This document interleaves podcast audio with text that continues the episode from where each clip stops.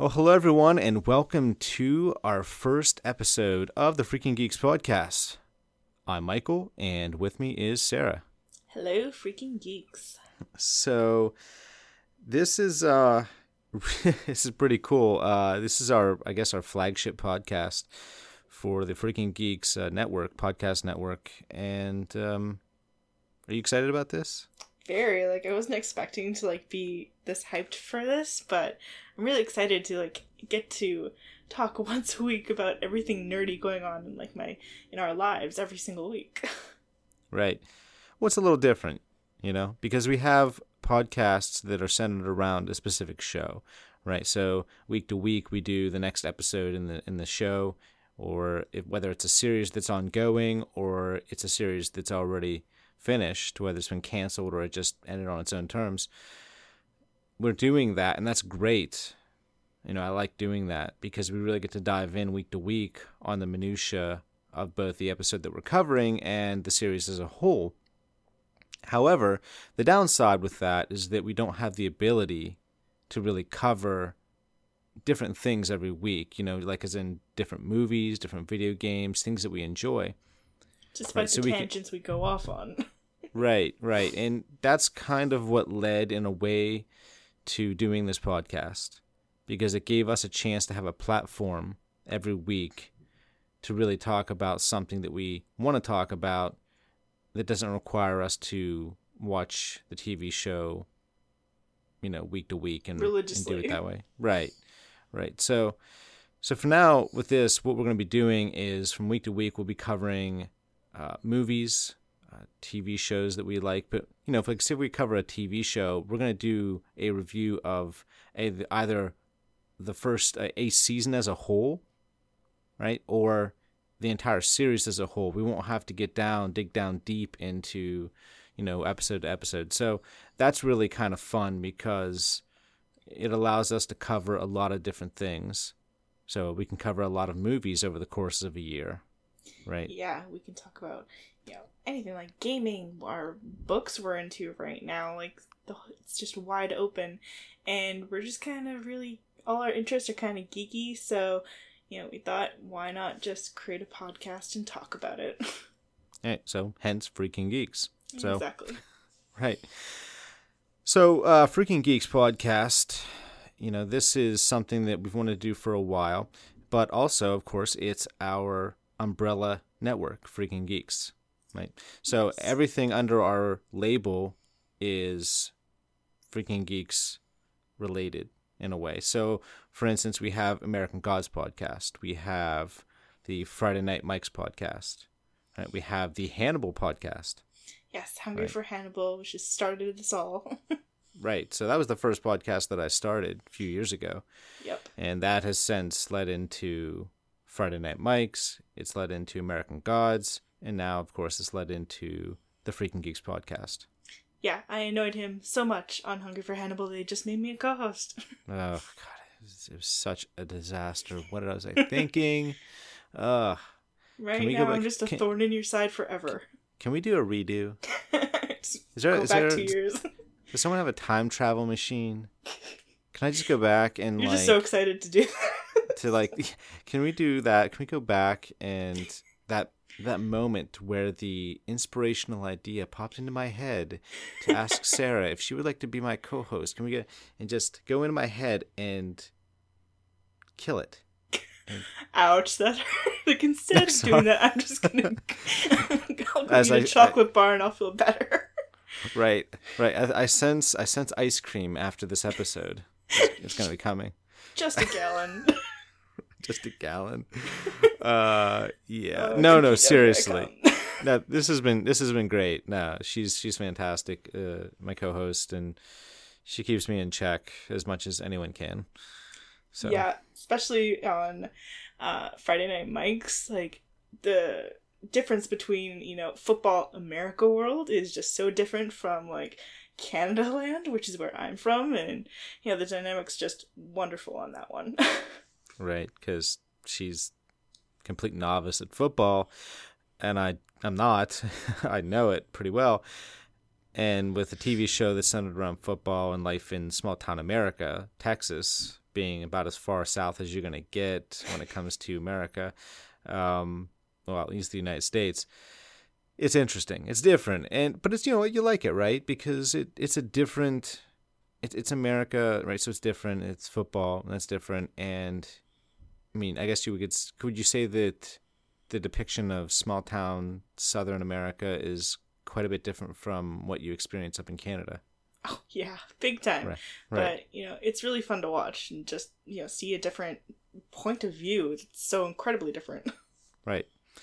So anyway, um, doing all this is is really been great, right? Doing all these podcasts every week and uh, gives us a chance to really delve into some things we're really passionate about.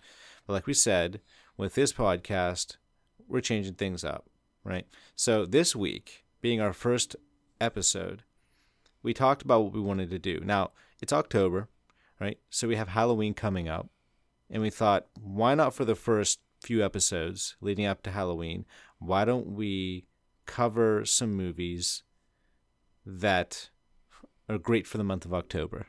Okay. So, Cover the horror genre. right. So for this week, we decided that we're going to cover 1992's Bram Stoker's Dracula. Yeah, very classic, iconic. Just kind of paved the way for you know all kinds of you know really really dark, creepy stuff to come afterwards. And it's a wonderful adaptation from the book. A bit different from the book. Um, Michael's read it. I haven't, so he'll be able to compare and contrast, and I'll be able to ask like, uh, did this actually happen? Because this seems really out there. Right. Well, here's the thing. Bram Stoker's Dracula, okay, uh, the movie, it came out in 1992. It was directed by Francis Ford Coppola, who, of course, directed The Godfather, Godfather Yep. Part 2, and The Godfather Part 3. Uh, when this came out, his company was in dire straits. And oh, so he's on the down low, going Right. down. Right. Um, in fact, this this movie really saved his company for for I believe a while, quite a while. Uh, it financially pulled everything out of the cellar for him. Okay, and um, it it's it was a stroke of luck in a way, and he wasn't even looking to do this initially. It was something that Winona Ryder brought to him because she yeah she had pulled out of his last a movie she was supposed to be in. She had pulled out at the last second, and he was not pleased about it. It was actually The Godfather Part Three. It was the I believe it was the role in which his daughter Sofia Coppola ended up uh, having in that movie, and Winona Ryder was supposed to play it and pulled out, and that did not sit well with uh, Francis, of course. And uh, to repair this relationship, she had met him for lunch, and on the way out, casually mentioned about, you know, Bram Stoker's Dracula, and that she had secured the rights for the movie, and she kind of tossed it out there, and he was interested. And really, the, the rest is history. Uh, they they had some some more meetings, and he officially decided to direct it and uh, really that's kind of how it all began Oh, I just gotta love Winona Ryder. I can see her just not wanting to get whacked with cannoli and being like, "Here, I secured these rights. Please don't get have me offed." right well you know i can i can see his point of view you know this was a it- godfather part 3 was this huge movie. Yeah. and no it doesn't live up to the first two right? It- it's obviously by far the the weakest link in the entire godfather trilogy. There's there's no denying that. Um however it when it came out when it was released it was really really uh hyped.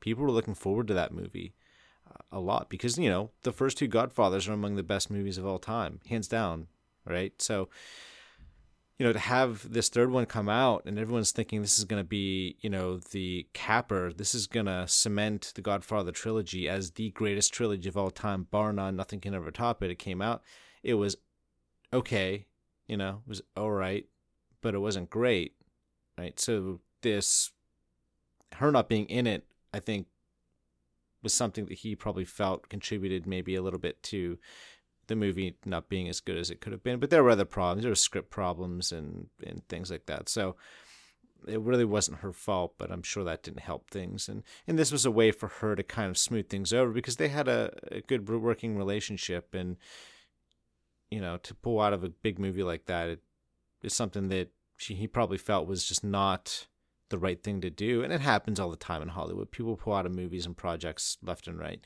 Um, but maybe back then it maybe it wasn't quite so. Uh, yeah, right. So anyway, this movie, Bram Stoker's Dracula, has a really star-studded cast. All right, so Winona Ryder really is, yeah, she really assembled what she felt was the dream cast for her. Okay, so you had Francis as director, and then on top of that, you had Gary Oldman. All right, so you had him as legend. right. So this was still relatively early in his career too. All right, because he hadn't been acting that long at the time. Now, he was well regarded by the time this movie came out, but he's not. It's not like we, the Gary Oldman we know today as essentially a living legend as an actor, isn't how he was necessarily perceived at the time. He was respected, but you know, we're talking today. We're talking another like twenty five years or so have gone by since this movie's come out that has added on to his legacy as such a great actor. Um, yeah. So I mean, like so, uh, Bram Stoker's Dracula was probably the first role that we kind of remember him in. That was the big one, and then afterwards, you know, came like The Fifth Element and Immortal Beloved and all those iconic ones, Lost in Space. You remember him in, and on and on and on. The right. legendary stuff that made him, you know, who he is now. Right. I mean, he was in JFK uh, before this movie came out. Um, he was actually lauded for for his role there, and then he did. He was in The Professional uh, with uh, Natalie Portman. That was her debut movie. Right, uh, right. So that was really good, and and so yeah, he's added on. He's he's kind of a quirky actor. He does all kinds of different roles, and yeah, he's just a great actor. So anyway, so we have Gary Oldman, right? We have Winona Ryder, of course. We also have Anthony Hopkins, Keanu Reeves. Uh, it's just on and on. You know, Cary Elwes was in this Tom movie. Tom Waits, though, I didn't know that was Tom Waits until I was just like researching this the other day, looking at the cast. I'm like, Tom Waits, like the music Tom Waits, and sure enough, that's the Tom Waits. I couldn't believe that. Right. Well, it kind of reminds me of Friday Night Lights, the movie. If you go back and you watch that, uh, some people that don't really I'm not a huge country music fan or anything, right? But I I know who Tim McGraw is. I've seen him, I know pictures and stuff. And so the first time I watched Friday Night Lights, I was like, wow, is that Tim McGraw? Like, what the what the hell? And he does a great job in that movie. If you go back, if you anyone ever watches that movie, you'll look it up, look him the picture up. If you don't know who Tim McGraw is, watch that movie, you'll know the role he plays, and he does a phenomenal job. Uh, he's really really good in that movie. So sometimes you get these you know singers and stuff for whatever reason they just maybe have a natural gift for acting they didn't know they had and they they come onto a movie and they just you know do a really good job they knock it out of the park they do they do a great job you know all, all, considering that they they're not professional actors this isn't their their job, job. day in and day out right so uh, sometimes you get a a little gem there every once in a while. Yeah, and um, oh, the guy from The Princess Bride, uh, Cary Car- Cary Elwes. Yeah. Oh my god! Like I didn't remember he was in this. I'm like, oh my god, I know who that is. it was right. kind of like there's so many actors I know now and didn't know when I watched this way back in the day, and it's a nice surprise. Yeah, sure. I mean, Billy Campbell's in it. Uh, yeah, I mean, look, there's a lot of people in this movie, and they're really good in this movie too. This the acting in this movie in general is good. Now, uh, we'll talk a little bit about Keanu Reeves later. um, he is it's universally regarded as a very poor performance uh, by pretty much everybody that watches this movie. But we'll get to that, and we'll talk more about the the acting and some of that uh, down the road here in this review.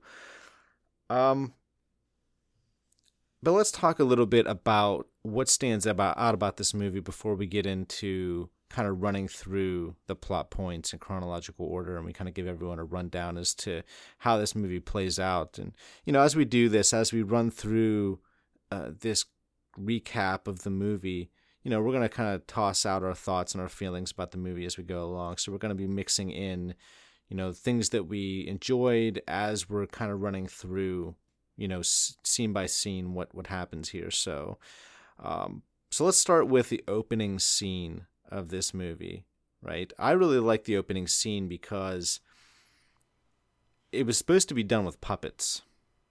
What? Yeah.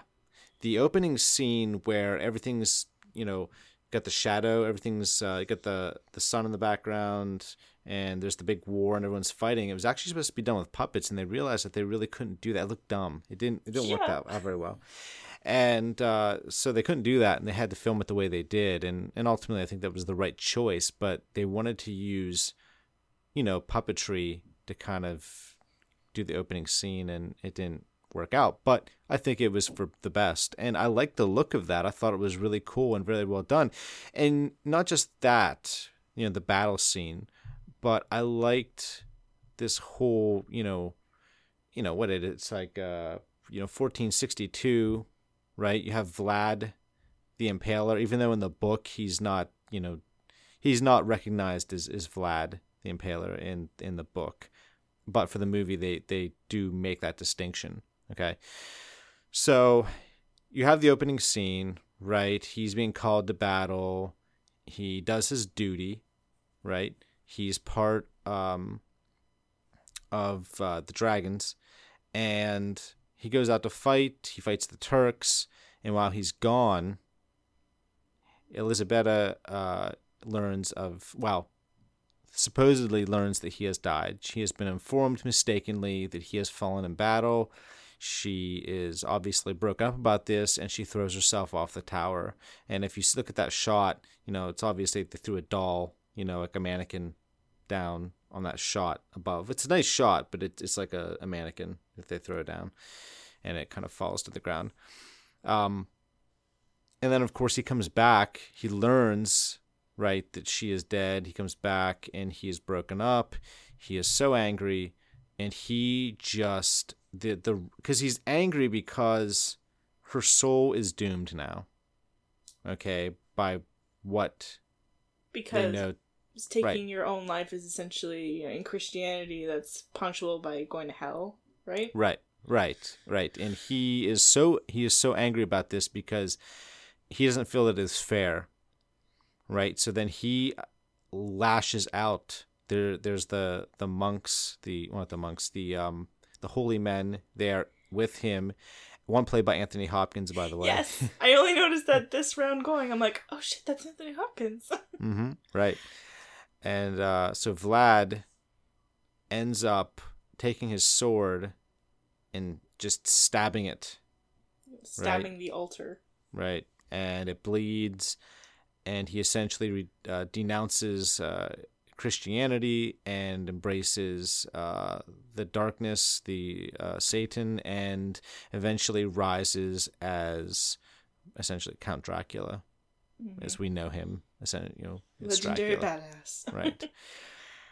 And uh, that's it. I mean, that's really the opening scene, but I like it. It it it does a good job of setting up the movie. It does a good job of kind of encapsulating the tragedy of Vlad in that this was a noble guy who took his role seriously, right? He fought he he fought for the good side. He he fought for everything that he believed in, for his faith, all of that. And he comes back to find that his wife has died by mistake, and that her soul is is done. It is uh, essentially based on Christianity, right? It is done. It is going to you know down to hell. He he can't abide by that, and so denouncing it, he then kind of transforms into you know what we know to be Dracula, and it's it's really you know vampires are they're they're these creatures that I think best if you look at Interview with a Vampire, right? Interview with a Vampire looks at vampires as this very lonely existence, right? Because they live forever, and everything that they care about eventually dies away if it's not also a vampire. They have a very, uh, you know, they, they don't sleep, right? Well, I guess they do, the coffins and everything, but you know their lives are just this ongoing thing that never ends and it's just it's it's just terrible. You live for five six hundred years. I mean you almost would i think at some point i would just almost want someone to kill me. I would want to die Yeah. you know? And so we jump forward now and it's, it's hundreds of years later. It's 1897 right? Yeah, I do want to mention though that um, the armor is incredible. The whoever the costume designer was, she did an incredible job on everything she created. Like that suit of armor just looked like m- muscle tissue, and it just had this great effect, very creepy, and suited the scene just perfectly. Loved it. yeah if i remember correctly i believe the production designer was also the creator of the costumes and she had i want to say she had never done that before Yeah, it was like um uh Coppola had was seen her her sketching and took a look at her sketches and then took her on as the costume designer. which is a very spur of the moment thing. That's not that's not something you often do on a lark, right? That that's not something that people generally do, especially on a big budget film like this. To go, oh, I really like your your sketches. Do you wanna you wanna do the costumes as well? And having never done it before, that's a lot to take on. Now she won the uh, she won the Oscar for that. She won Did Academy. she? Yeah, she won Academy Award for uh, best costume design. Well, she deserved it. Right. They were incredible. right? So, now this I believe is is a production designer's dream. This movie, by the way, Oh yeah. the the, the sets, everything, the costumes, the sets, everything was just amazing in this movie. I, I will say this: I mean, I have criticisms for this movie. It's not perfect, uh, but that being said, even by even today is as many years have gone by since this came out. So it was 1992. It is now 2016. So we're talking almost 25 years. Oh my god. And despite the fact that almost 25 years have gone by, I will say this movie stands up pretty darn well.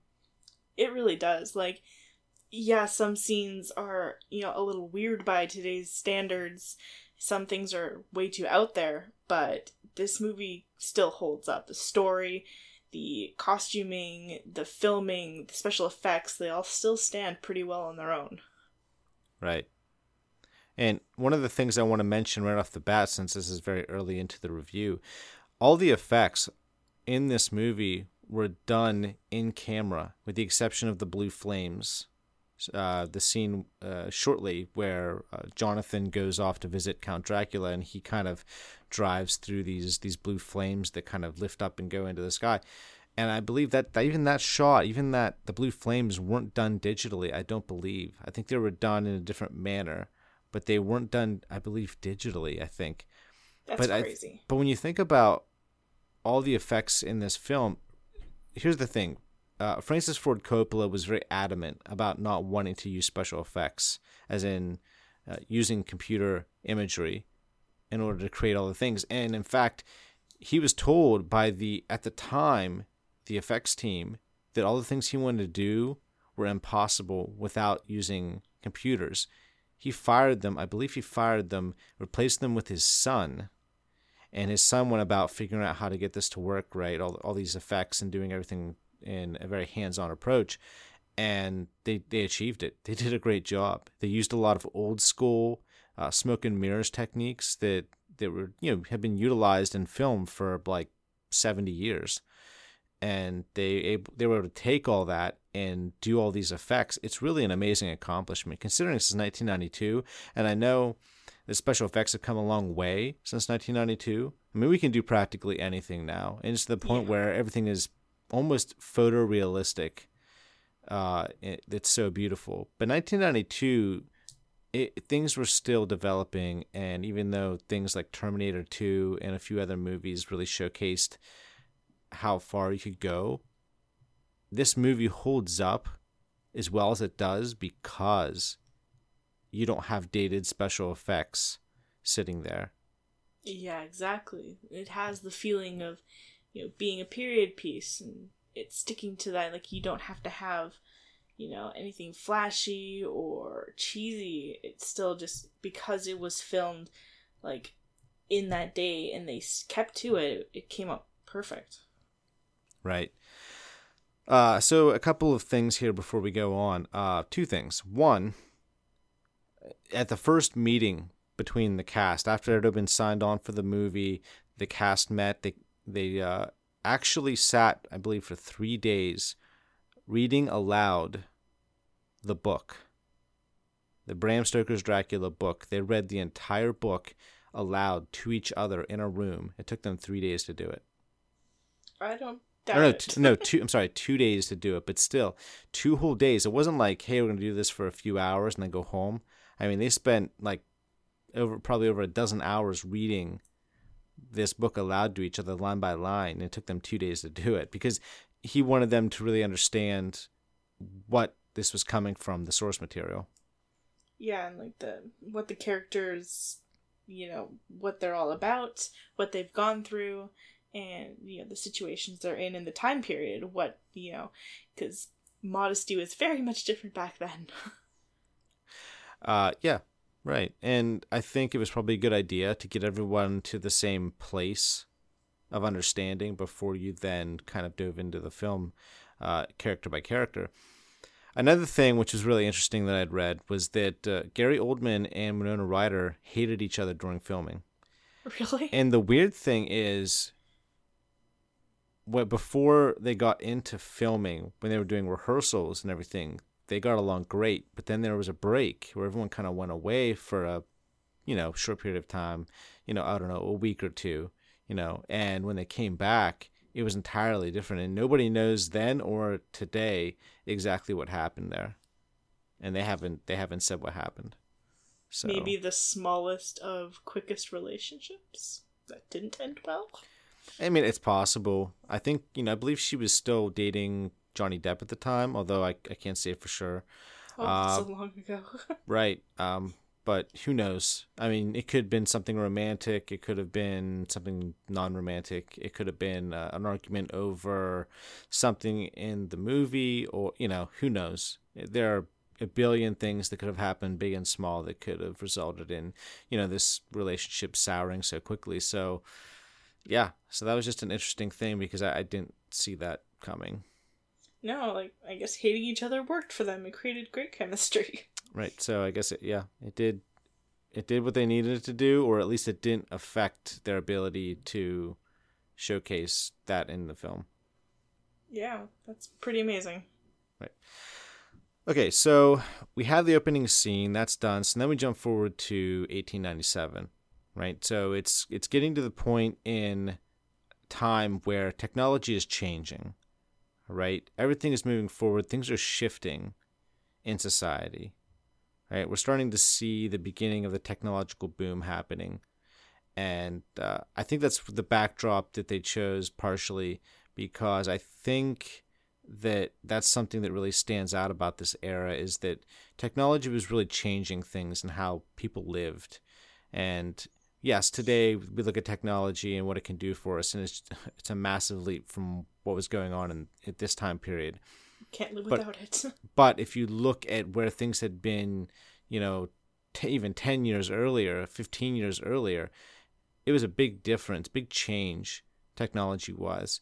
Uh, and they make some allusions to this in the movie where there's a, a technology a technology fair uh, that there's you know Winona Ryder and uh, Dracula go to, and they see some things there which are just amazing to see, just difference. You can see where things are headed in the future, right? So yeah it's wonderful the Yeah. trains and you're just starting to see like the next step and um, yeah they've got it's really wonderful like the time period they transported us to like you really feel like it's way back then like i don't i don't remember seeing any um flaws or anything Right.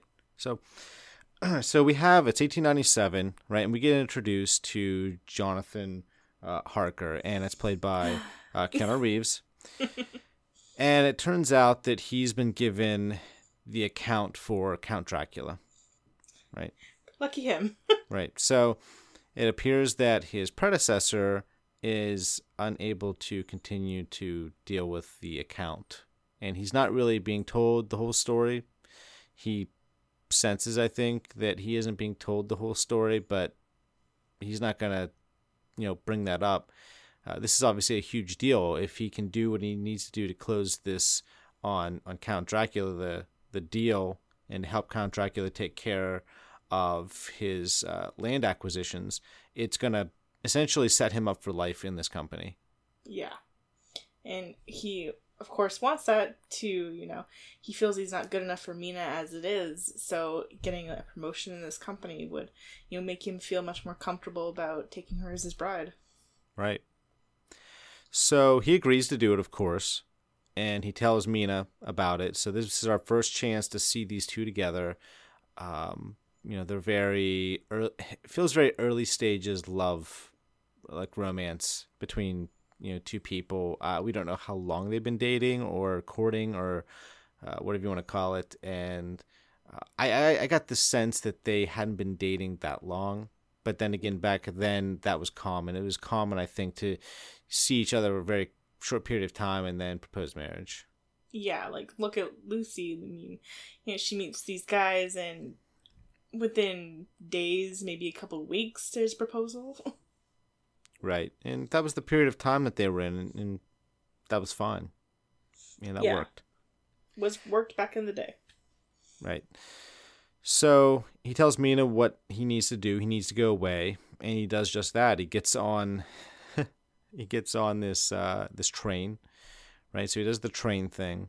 Uh, then he gets onto a, uh, um, I guess was it a stagecoach or whatever. Yeah. Uh, um, Gypsy stagecoach. Right.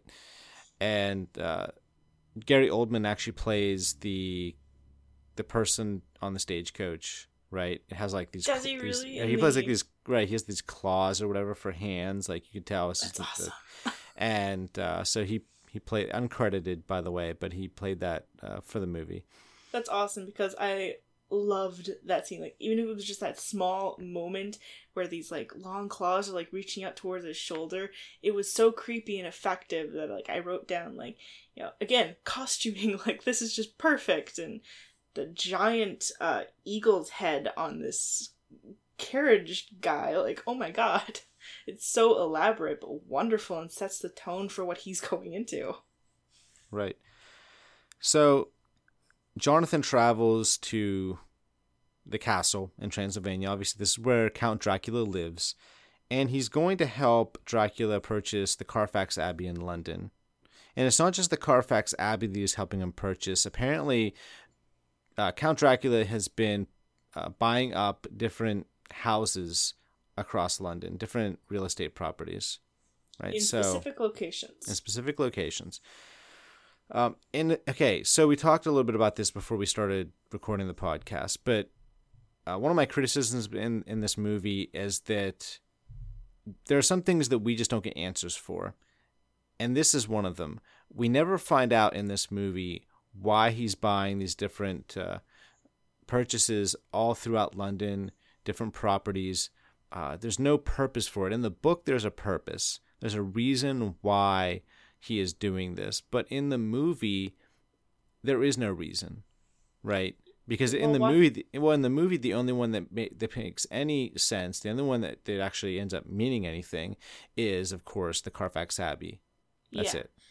the only reason like I, I just assumed watching this is that he had those different locations so as he was going about london if you know he got into trouble of some kind or he was being you know chased he could go into one of his homes and go into you know the earth of his homeland and just hide and you know gain his strength Right, right. But here's the thing I never got a sense that Dracula really even wanted to go anywhere beyond his castle. Right? I I never got a sense that he even cared to go anywhere other than stay where he's at because okay, look, Mina is kind of the catalyst for him, I think, to Yeah. even to even go to London. But before that, like, because one of the things is when he goes to London later in the film, it's kind of a big deal. And he's being confronted with society, which is changing, right? It things are changing, things are moving on. I almost got the sense in this movie, and maybe I'm wrong, but I got the sense that he hasn't been out in society in a very long time. If at all. Right. So really. so, you know, to have all these purchases property wise, either he was maybe maybe he was planning at some point anyway to to doing this, reintroducing himself into society, even if it's just to be able to feed on on victims. But I just I never got that sense. I feel like he's been in his his castle for a very long time, and and really Mina is the the reason why he even goes to London in the first place because of course once he sees her picture, everything changes. But before that happens, I I maybe I missed it. Maybe there's a line that explains it, but I don't think so. I just I got the sense that that was in the book, and so it was in the movie, but they never really supplied a real motive for him doing all this. It just felt like, well, it was in the book, so we got to put it in the movie. Well, why? I don't know. You know, it's just there. Like whatever. They could have just thrown in one or two lines, and they would have they would have answered it, and it would have been fine. Yeah, exactly. It kind of leaves us like wondering what that was in the first place, but we just kind of forget about it and never gets answered. Right. So he gets there. He meets Count Dracula. Uh, by the way, Gary Oldman is fantastic. Uh, he's got these So like creepy. he's got these giant Leia buns. yeah. it's like these I don't even know what they like like cinnamon buns on his head. I mean it. Well, the gray, but it's like these giant buns, and he has like this lar- long red kimono. You know, He's so theatrical. it is, and, and that's one of the things about this movie. If you're going to talk about aspects of this movie that really are the selling points, it's the visuals, and in, in a way, it's a lot of the over the top aspect of this movie. I mean, this is really a very over the top movie. They got kind of go for broke here in this movie. Uh, th- it's a very fast paced movie. Uh, in general, there. Well, I'll get into that later. Um, I guess I wouldn't say fast paced right off the bat, but um, there's a very M- MTV style cutting quality to this, almost like a music video. Uh, the way they kind of do a lot of quick cuts, and it's just the editing is different than I think in previous decades. Uh, things have changed, uh, which is a little surprising considering that Francis Ford Coppola is more of an old old school filmmaker. But I felt like in this movie they, they went with a he went with a different cutting style. Yeah, like there are some scenes where it's really just you know you shift from one scene to another, and you don't really understand right away what's happening until the scene kind of plays out, and it's like, oh, okay, we're doing this now. Right. So he gets there and he finds out that he's going to be staying longer than expected. You know, he's going to get introduced and, and he thinks he's going to be there for like a week maybe. And, and then he finds out he's going to be staying for months. Yeah, and Dracula goes from like chill to crazy in like two seconds while he's sitting at dinner. Right. Um, because Jonathan doesn't understand what he's dealing with. He kind of makes a comment and then all of a sudden Dracula is just on his feet, kind of just screaming like he's insulted. Pointing a sword at him. Right. Pulls a sword out. I think, I think that would be the first indication that I'm out of here. Like, Just this saying. isn't worth it. She'll love me anyway. I'm going home. Right. So, uh, so then he's been informed he's going to be staying longer than he planned. Uh, it doesn't really make him happy, but he's got to do this, right? This is what the firm is telling him. This is what he needs to do in order to to be worthy of of Mina, and so he, he's kind of just sticking it out because he feels like he feels like he needs to do it. yeah, he's like, if I can just get through this, it'll be enough to prove myself and everything will be fine. Right. So then Dracula sees a picture of Mina. And that's when everything changes. He sees this picture, and immediately you can tell the first thing he thinks of is his wife, his his dead wife, uh, Elisabetta. Uh, am I saying that right? Is it? Is I it think so. Is it Elisabetta? Yeah. Um, so he sees her. It's obvious, and he make makes a comment to Jonathan, and Jonathan says, "Oh yes, I'm, we're engaged to be married." Da da da. And but you can tell on Dracula's face uh, that is probably not what he wants to have happen. So nope, I want to kill you and take your bride. right. So then we have we have Mina, who's you know in the next scene he she's pining for Jonathan. He's he's been he's away and she's you know not happy about it. Meanwhile, Lucy this is our first introduction to Lucy. She kind of shows up and they're looking at I believe like Kama Sutra. Yeah, the Different Kama se- Sutra, the Arabian Nights. Right, different sex positions, and you know, so this showcases, I believe, the the difference in their personalities. Right, so for Mina, this is like I think- Risque. risque, kind of disgusting, but I think also kind of very alluring for her, um, be- because it's you know taboo. I think, whereas Lucy's like, yeah, whatever, I just did this like last night or something. You know, like it's In my dreams. right. So so cute. and yeah so it's just um you can see the difference in their personalities right they're very much polar opposites i think Yeah, Mina's an introvert where uh, Lucy is a huge extrovert. She'll talk to anybody, anything will come out of her mouth, and she has no apologies for it whatsoever. right so all right so then we have dracula shaving jonathan oh my god, this scene, I'm just like so on edge watching this. so when he licks that blade too, like, oh, gross. so a little tidbit of uh, info for that scene uh when you know he's licking the blade and everything really this whole scene but specifically when it came to licking this blade gary oldman was drunk when he He did this kind of looked it. Right. Um, it was really, really late. I mean, well after midnight. Well after midnight. We're probably talking like two, three, four in the morning. They're filming this scene, and so he he was drunk when they filmed it, and so I found that really interesting. But it kind of works, you know. Drunk kind of plays into like the blood crazy. Right, right. So, um, so he's shaving Jonathan's neck. Yes, of course. There's that nick. So he licks the blood off the blade, and yeah, so he goes back to to shaving his neck. And I'm thinking, I'm thinking, okay, he's just gonna slit it. He's just gonna Yeah, any second. right, and he doesn't, um, obviously. So But that mirror breaks. the mirror breaks and he also sees that Jonathan is wearing a cross. And so Yeah. he kind of screams at him about wearing this this cross which is this symbol and it is uh you know it's it is this I don't know it doesn't mean anything eh, there's no power behind it all this stuff he's he's essentially being confronted with something that probably brings him in a way a lot of pain Yeah. you know, because he knows what he did all those years ago, and uh, but he's still this, you know, dark evil creature now. So it's not like he's. It's a lot of pain, but I feel like there's something there deep down, which is is kind of it pains him to even look at it.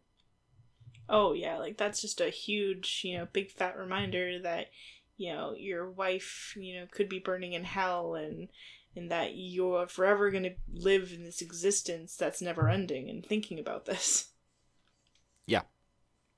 So, uh, Dracula, um, you know, they finish kind of finish that scene, and eventually, uh, Jonathan gets out of his room and he kind of wanders around. Bad mistake. Bad You mistake. Just don't do that. So he wanders into, I believe, it's Dracula's chamber, and he sits on the bed, and these three naked female vampires kind of come up out of the the sheets, and they attack Jonathan uh, lustily. It's a Um, blood orgy. blood orgy.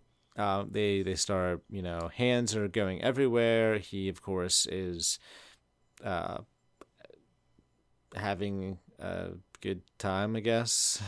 Yeah, though I Um, really, I'm a girl, and even I winced when the one's got the fangs out, and she goes down for uh in the, between his legs. I'm like, oh god, this is it for Jonathan. Oh, yeah, that's Mina's not never gonna experience right. That well, first of all, that's not a place you want to get bitten, You don't want fangs near that place. right?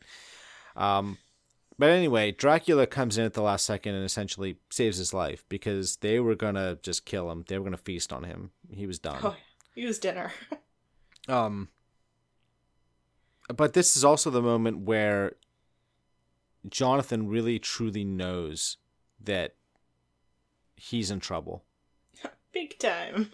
You just screwed up. Now you know everything, so you're gonna be my. gonna be their plaything for the next month. Well, especially when Dracula pulls a baby out for the for the Oh, females to to feed on. that was and hard to watch. That was hard to watch, and and that's the. I mean, I think af even before that point, obviously Jonathan knows that he's in some deep shit, and it's something that he it's probably been dawning on him for quite a while. Uh, I think it, it didn't even take this scene to really tell him that. But I guess if But- anything was going to solidify it, it was going to be this one. yeah, the scene kind of shows him the depth of, you know, emotionless evil that he's walked into. Right, because you can tell by his face. I mean, he's just appalled at what he's looking at, and Dracula is, you know, happy. You know, he's grinning. He he's grinning at the pain and the anguish and the horror that's that's crossing Jonathan's face. He's taking delight in in knowing that that's the reaction that he's managed to get from this guy. That okay, I don't have to hide who I am and what I'm about now anymore because you know the truth and I'm happy to see your, you know, just total shock and hate Disdain. and disdain, right, to to to see what's going on before your eyes. So, yeah, that's just awful. Question: Did Yeah. the baby thing happen in the book? I don't remember. I really don't. Uh, Like, I'm I- just curious if that actually happened, or if it was just you know Francis Coppola wanted to get through how evil this guy is. I don't remember because I'll be honest. I read the book years ago, um, about as long as I watched this movie originally. So it has been a long time. I I didn't you know go back and read this book before watching the movie, um, but I don't know about the I don't know about the baby though. I really don't. Googling it. Um, well, I'll let you do that. I'll keep going here so you Yeah. kinda let me know. So, uh, so Dracula, with his fifty coffins of dirt, kind of gets on this boat, and he travels to London, and he bur- he bursts out of out of these boxes, or well, not boxes, a a coffin, and he's much younger, right? So he's been using these fifty boxes of dirt to sleep in, and it's the dirt that's come from, you know, Transylvania, right? His So he- he bursts out and he's just much much younger he's fed on on blood and probably quite a bit of it he's been sleeping in this dirt in these coffins and altogether it's given him the appearance of a much younger man. He's not this kind of old wrinkled uh grandma looking kind of you know figure that we just saw. This is somebody who appears to be in like the prime of life really. Like like mid Yeah, like, like- mid 30s uh you know. Maybe late twenties. right maybe like 20s uh obviously in, in good physical health at least it appears that way and he looks almost like a 60s rocker right? And he's got like this long hair and he's got these like these shades. Um it was almost a little weird looking at him because i thought you look like like seriously you look like you come from woodstock you know? This is doesn't look like you know 1897 but you know maybe they, they maybe there was people that dressed like that back in in 1897 i, I don't know Yeah, and like those glasses though, like they sealed the deal on his costume. Like if they didn't if he didn't have those glasses on, I don't think the look would have been quite as effective as just that added touch to his look just kind of created him. right His no new self. it looked great it was just kind of weird to see somebody with those on yeah, um it was. so he's he's been sleeping in these coffins. He burst out. He's he's staying at the carfax abbey right? So he's already purchased this land. He's staying there. And then we get uh, renfield who is the predecessor to jonathan okay? He was the person that originally had gone to help count dracula acquire all these purchases in london. Now he's since he's since gone insane. So obviously, at some point, he learned who Dracula actually is and what he is, and essentially has driven him insane because he is uh, at Dr. Jack Seward's asylum, right, and he foretells he foretells that that Dracula is is coming. He knows Dracula is on his way. He knows he is coming.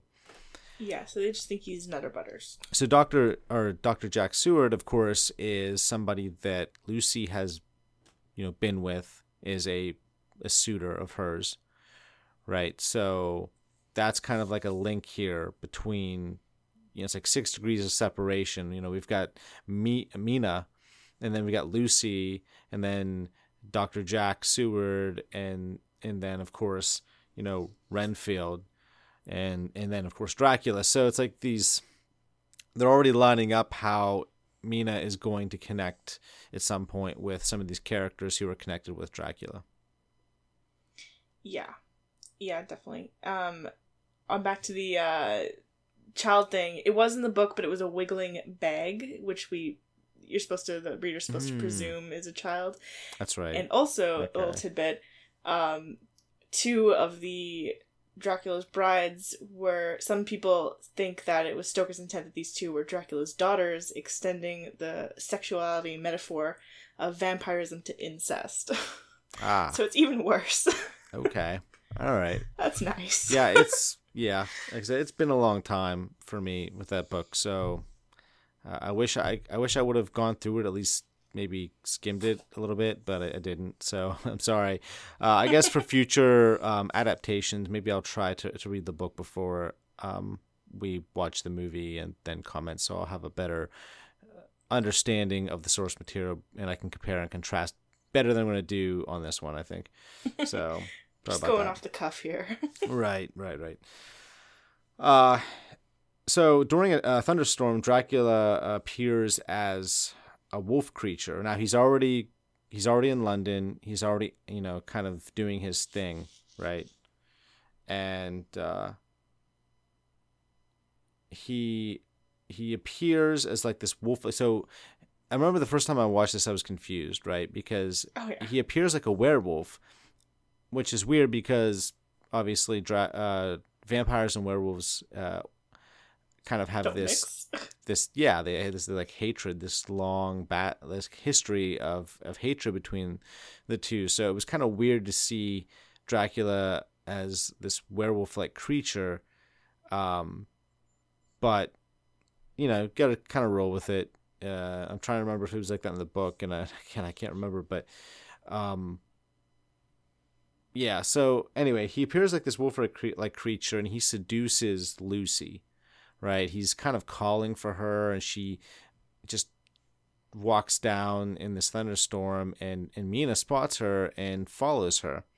And when she gets around the corner in this this hedge maze, she sees uh, this this su- monster. this- yeah, who is is literally you know really raping Lucy. If you want to get down to it, yeah. um, and and he starts to to bite her and to feed on her, and that's when he looks up and he sees Mina, and in this being Dracula, he's he's taken off guard. He doesn't want her to see him like this, so he flees. And that's when Yeah. Mina Mina is able to get to Lucy, uh, because she was gonna die. I mean, there's no doubt. I think she would have been dead uh, if she hadn't been there. And so he helps get her out of there and uh, you know get her back to the house. Do you think she would have died, or do you think it was his plan in the first place to have her as a feeding source for his time there? Well, I, I don't know. We don't really know because just the way things played out. Uh, maybe his plan was to simply turn her into a, a vampire, which is possible.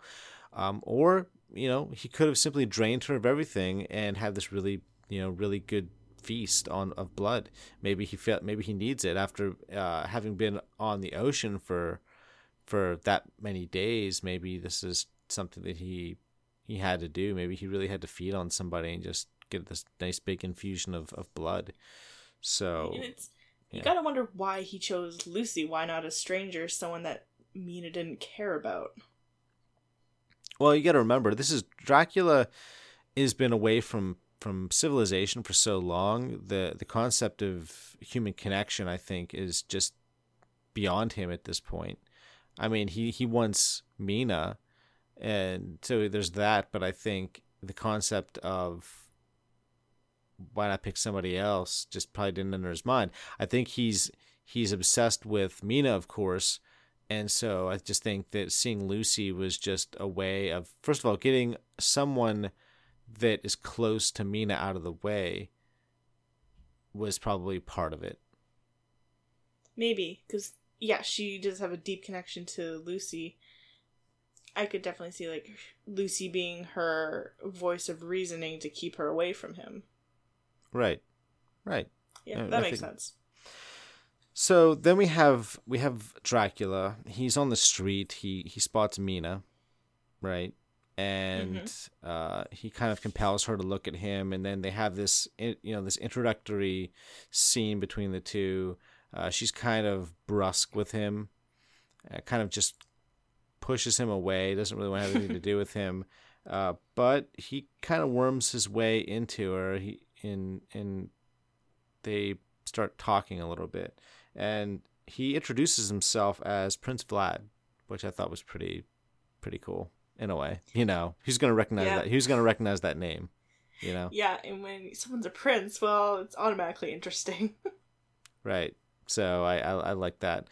Um, so Lucy's health is deteriorating, right? And and this is the scene where we we start meeting people that are going to play an integral part for the rest of the movie, right? So we have Quincy, um, Morris, we have Doctor Seward, and we have uh, Lucy's uh, husband to be uh, Arthur uh, Holmwood, who's played by Cary Elwes. Um, Yes. and obviously they've tried everything that they could and nothing's working dr seward has tried everything he can think of and it's not working it's it's beyond him so he tells them that they need to call van helsing that they need they Mhm. need well not call van helsing they need to get in contact with van, van helsing because obviously you know, uh No but- phones. right. So they need to get a hold of, of Van Helsing, and they need him to come immediately. And so they do that. They do that. Holmwood says, you know, essentially, uh, send right away, uh, message right away, get him here as soon as possible, uh, spare no expense. Yeah. You know, and he's looks generally worried now. Like before he was just, you know, like you know, make her better. Like he didn't think anything was really wrong, but now that she's slowly like her her physical health is showing him like, yeah, something's really wrong that can't be done right now. Right. Um. So next we meet Van Helsing. Gotta So- love him. So he's giving a lecture, and he he gets this message uh, mid lecture that that he's needed right away. So he essentially drops what he's doing and he leaves. Um, and then we follow that up with uh, well, first of all, you know that's Anthony Hopkins, obviously a a huge actor. He's fresh off of Silence of the Lambs, so he's just one of the biggest actors in the planet, especially at that time. Um, Yeah. And so this was a big role, I think, for him before he signed on. Uh, but obviously, after having won the Oscar, it really added a lot more of a spotlight to this character, considering you know his great turn as Hannibal Lecter. So I, like Van Helsing in this movie. I think he's one of the things that makes this movie really good. It, well, one of the things that I like about this movie are things that I don't like. Uh, but if I'm talking about positive aspects, Anthony Hopkins, you can you can see why he's so well regarded as an actor because he does an amazing job with this role, which actually isn't as easy as it sounds. No, he's got quite. Yeah, it's a big role. Like we don't really notice him too much because it's he only shows up at the last half. But you know, everything that happens is kind of predetermined by you know his actions, and you know we learn that this has been something he's been chasing his whole life. Is you know vampires and the source, and you know, he's got quite an interesting backstory. Right. Right. Yeah, this has been an obsession of his for for a very long time. So, um, so the brides. The next scene, the brides are keeping Jonathan drained, uh, and uh, and weak.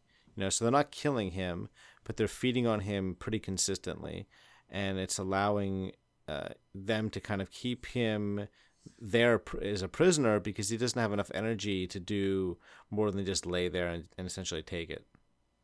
yeah, poor Jonathan. And like we're just so, you know, content to watch Dracula and Mina that we just kind of forget about poor Jonathan.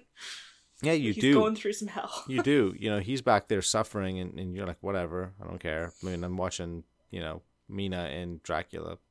I'm not invested in you. So, um,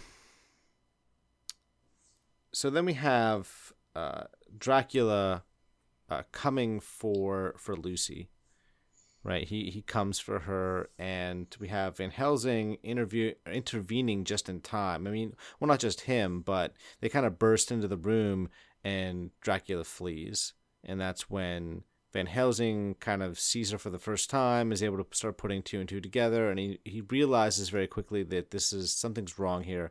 This isn't like a disease. This is something done by uh, a dark force, a, da- a dark creature. Yes, he's do a full blood transfusion on her, uh, with two or three guys. He's take like a ton of blood from. Right, right. I mean, that's unheard of now. That would never happen, but No, right. But you don't know if it's the same blood type. Right, and but at the time though, it was it was just the best that they could do. It's 1897, so right.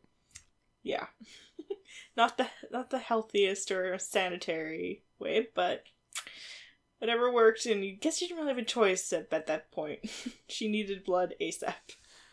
Right. So, so then after this goes down, uh, Van Helsing goes outside, and, and that's there's this scene where he he's really telling them what they're facing. And he's telling them that the road that they're going to be going on is going to be hard, and they better be ready for it because what they're facing isn't a disease; it is something much much more evil than that. Yeah, yeah, those guys are real troopers that they even stuck around to you know kind of protect her after she chose you know one guy as her fiance and these guys still kind of stuck around and cared for her Right. Yeah, it's important because she's obviously had an effect on all of these guys to a to a pretty large degree, like you said. For them to stick around, you know, when they know that they're not the winning suitor, uh, tells you that, that she's had quite an effect on them, and they are they care about her. yeah they're decent guys Right. Uh, so Nina meets with Dracula. Right, and this is when she learns what happened to Elisabetta. Now they have this long conversation, and she wants to know about the princess. He's like, "What princess?" and and she's like, "Well, like every prince has a princess. Like, what happened?" And that's when he goes into detail about about what happened to her and and what how she died and everything. So you can see it has an, a, hu- a huge effect on on Mina. yeah like it's like i would assume for her it's almost like the story is deja vu you know it's a distant memory she can't grasp but at the same time it's still familiar to her Yeah, I agree. I think you can see it in her eyes. She she's like like a half forgotten memory. Yeah. And it really affects Dracula to talk about this because you can see him sitting there and tears are coming down his cheeks just even thinking about it. Yes. So uh, next we have Jonathan escaping down the side of a tower of the tower. He falls into the water, so he's escaped. He gets out, and he's obviously weak, but he's taken upon himself to be a man of action, and he's doing just that. So you know, I got to applaud him for um, self-preservation. Yeah. He's determined to survive. Right. So Lucy's getting worse. She gives her ring to Mina as a, a wedding gift. Yeah, that was Um, really sweet. That was sweet um, because she knows things are not good and she probably has a pretty good idea that, that she's going to die. So um, after this, Mina learns that Jonathan is alive. Right. So she's supposed to to meet up with Dracula again, right? Because earlier they you know they met up, uh, they went to uh, this this fair thing where they were like looking at all this different technology, and Dracula actually attacked her, you know, physically. I mean, as like sexually, and really pushed his motives right in front of her. and was going to bite her then and there. Right, and and thankfully that didn't happen. Um, but obviously, it still left a big impression on her. And so in this in this scene, um, he's sitting at the restaurant and he gets a message from from Herc because she's just found out that Jonathan is alive. He managed to get to help, and a, a message was sent. So she's going to meet up with him right away, and not just that, but they're to be married. So, you know that there's that. Right then and there. Um, which leads me to this this weird thing. You know, it, it kind of bothered me too because they're gonna get married, even though all this weird stuff has happened. It's just like of all the things that's on my mind, the first thing I'm not I'm thinking of isn't, um, okay, I've been stuck in this castle for how, you know, what weeks, maybe a couple months, by these vampires who have been keeping me drained. I managed to escape, and when I get to somebody that can help me, uh, the first thing I'm going to do is tell me to inform my fiance that I'm alive. Fine, that's great. But uh, getting married over over there, like what, what purpose? Like, bring her close as possible to this castle so I can marry her in this strange little, you know, church that's just kind of down the block. Like, I guess maybe in his mind, because he saw the way that Dracula reacted to the cross, that this is the only way he can think to protect Mina is to, you know, join in like holy matrimony and you know have that bond of like Christianity around them both. Maybe. Maybe I, no idea. It's just weird. Uh, so in his anger, he's he's he's pissed. Uh, so to take out his anger, he he transforms Lucy into a vampire. Yep. Right, he so pissed off. right. So so uh, uh, Holmwood was you know sitting there and but he was drinking and he ended up falling asleep. he passed out, and that's when Dracula was able to come in and finish the job and. it's a bloodbath, like Right. It's literally just like I can picture two guys on each side of the camera with buckets of red corn syrup just like ready to throw it on the bed. It was so much blood.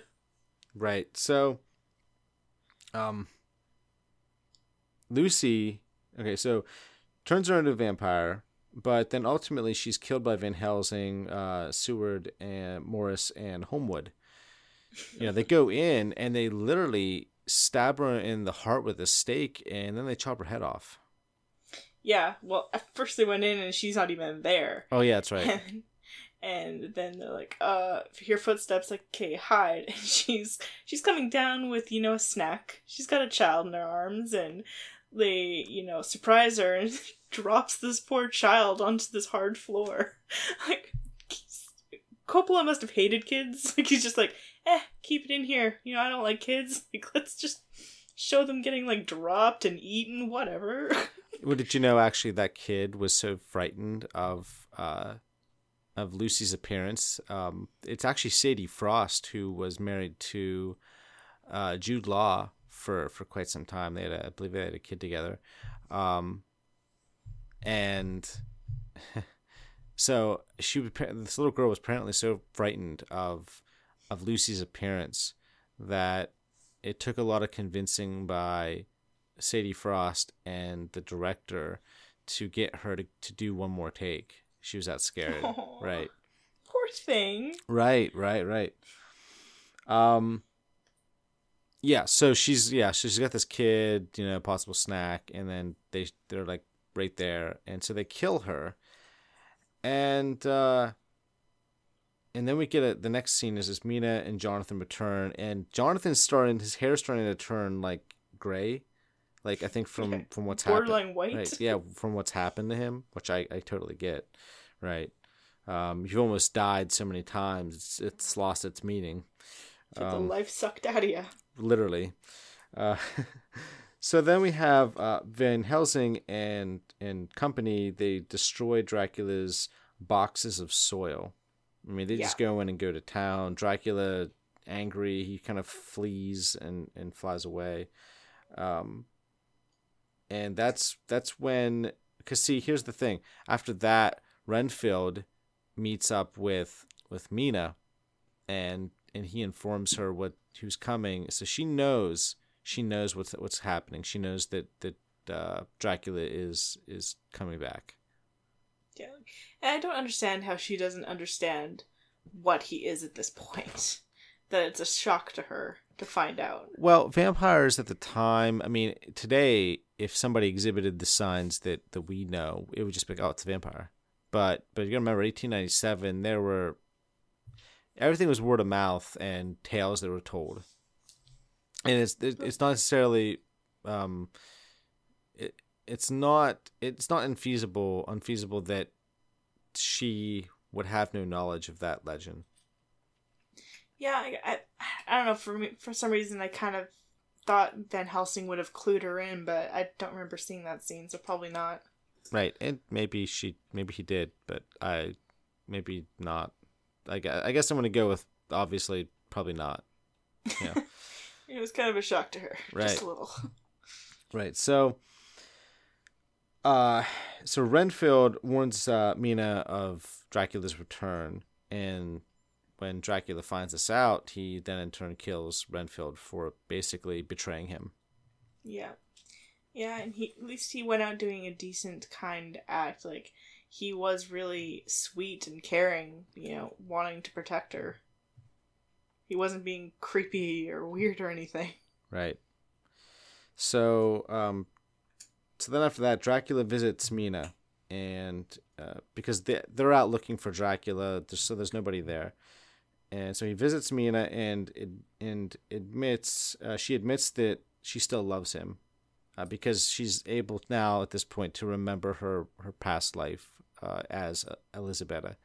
So she's looking at him both with the eyes of Mina and with the eyes of Elisabetta, and so it's uh, kind of two people looking through the same eyes at the same time. Yeah, I really liked the like the scene, the way it transformed, and you know we have her just kind of dreaming in the bed and you know the inner monologue of her talking and him talking and then when you kind of pan out he's right there and you kind of just don't expect it but he's you know already fully formed right there with her. Right. Yeah right. It was a good scene transition. Right. So um so then we have uh so she remembers her life and and he explains what he is, and she's really angry about it. Um, but ultimately, she tells him that she she doesn't she wants him to take her away from this life, and she wants she wants him to, to start turning her into a vampire. That she's accepted everything, and she's ready to take on that that thing that I mean that awful transformation and, and what it means for her and for her life and she's willing to to do that yeah despite knowing that he killed her best friend like intentionally. Right. Oh it doesn't matter. I still love you. Right. It, it, you know funny enough it kind of reminds me a little too much of bella and twilight. Yeah like i kind of had that vibe too. I'm like that's not really too far like. Very very similar uh, you know unfortunately. Um so Van Helsing and the guys they they burst in at just the right moment, um, and she's there on the bed, uh, kind of her hands are up and there's nothing there because of course Dracula is, is there, he's not allowed he's not letting himself be seen by them and she's covered in blood, and uh, that's that's when they get into kind of like this little bit of a fight here in this scene and and ultimately uh, Dracula turns into a bunch of rats and kind of runs off. Well, first he's a bat. Oh, first he's a the yeah creepiest. Yeah, he's a pretty ugly looking bat. Um, and I gotta say that's really impressive. Uh, you know, uh, makeup and and uh, ma- yeah, all the stuff really. that goes into to turning him into that was really really well done. I was I was very pleased by it and put it that way. Yeah, like it doesn't look cheesy even by today's standards. Like it looks genuinely creepy. Well, yeah, and that's like I said, that's because they haven't used special effects to enhance anything. Uh, so it's all what you see in 1992 is what you're seeing now. You know, and other than other than the improvements on just you know special effects that are done, you know, w- without the use of computer computers, they may have improved uh, makeup and and stuff like that, but it still looks really good. I think it, because it was a hands-on, you know, uh, thing that they did there, and they didn't they didn't take uh, you know, motion capture. They didn't uh, cover his face in in green paint and then attach uh, some kind of creature's face onto him or something like that. I mean, this is all old school, you know, real stuff here, which is great. Yeah, exactly. It stands against time. Right. So yeah, he's this bat thing, and then he turns into all these rats, and they kind of run off. And uh, so as as Nina or Mina is laying there uh, talking to Van Helsing, that's when he learns that, that Mina has a connection to Dracula, and that's when he also finds out that Dracula is sailing home. Yeah. And that Mina has been bitten. She's soon going to suffer like Lucy did and turn like Lucy did. Right. So they try to in- intercept him, but he he reads Mina's mind and knows that, of course, she has told Van Helsing that he is going home, and it allows him to evade capture. And so Yeah. what they do is they they split up. So one group goes to the Borgo Pass, and the other one tries to stop the gypsies transporting Dracula's body. But he continuously outsmarts them. Right. Yeah, because it, you know he's been around a long time. He this probably isn't the first person who's ever tried to kill him. Yeah. Yeah, I can see he had a few enemies. Right. So uh, so Van Helsing and Mina are together, and so they're it's at like nighttime, and they've got a fire, and the Dracula's brides approach Van Helsing and Mina, and they start chanting, and and eventually Mina joins in, and it, it kind of puts her under a spell, not unlike something that Dracula would do himself, and she tries to seduce Van Helsing. yeah, I didn't like how quickly he just kind of fell for it. Like, literally, she just like opens up her top a bit and he's like, okay, we're doing this, I guess. Right, right, and and they try to kind of they try to use they try to use Lucy as a bit of a, a gateway into him just saying sure whatever, um, because they they made it obvious that Lucy was very fond of Van Helsing, you know, and and we don't know for sure whether or not maybe something had, had happened there, maybe. yeah, I'm but who sure. knows? Right. So I, I'm not entirely sure unless unless I'm completely mistaken there, and maybe I am, but I, th- I swear that's what I got from that was that. Uh, but if it's still, it felt weird. Like you said, I, I totally agree with you here. It it was just like Van Helsing wouldn't fall for something like this. I think not as easily. You know. Yeah, like I expected to see fight back more than just a complete, you know, loss of control. Right. I mean, yes, don't get me wrong, you know, Winona Ryder is is beautiful and you know, I, I get I get the the desire part, but considering what's going on and what they're trying to do, I think I could withstand that you know, I could withstand for that. five minutes. right, I could just I could say uh no, first of all, now's not the time for this. So, like, there's more pressing matters at hand. Right. So anyway, uh, eventually Van Helsing kind of comes to and really understands what's going on, and he builds like this circle of fire around them, and it, it keeps the brides from getting in. And because at this point he put he puts a sorry he puts a um a communion wafer on on her forehead, and it, it kind of does the trick. It it kind of takes away that spell that she was under and the brides can't get in because it's there's fire all around them and so they kind of flee. So. Yeah, and then when they're sleeping in the daytime, Van Helsing creeps into the castle and just beheads all of them and tosses their heads into the river. yeah. Well you know they deserve it. Yeah, they're not the nicest creatures. uh, one of the no souls whatsoever. one of those brides is actually uh, Monica Bellucci. So um, she's pretty, you know, well-known actress, especially over in Europe. Um, so this was a, a very, very early role for her. I mean, she was probably in her uh, early twenties, maybe something like that.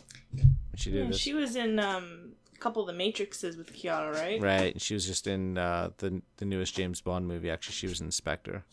So Yeah, wasn't she the? uh Is this the one where she was um the prostitute with the tattoo on the wrist?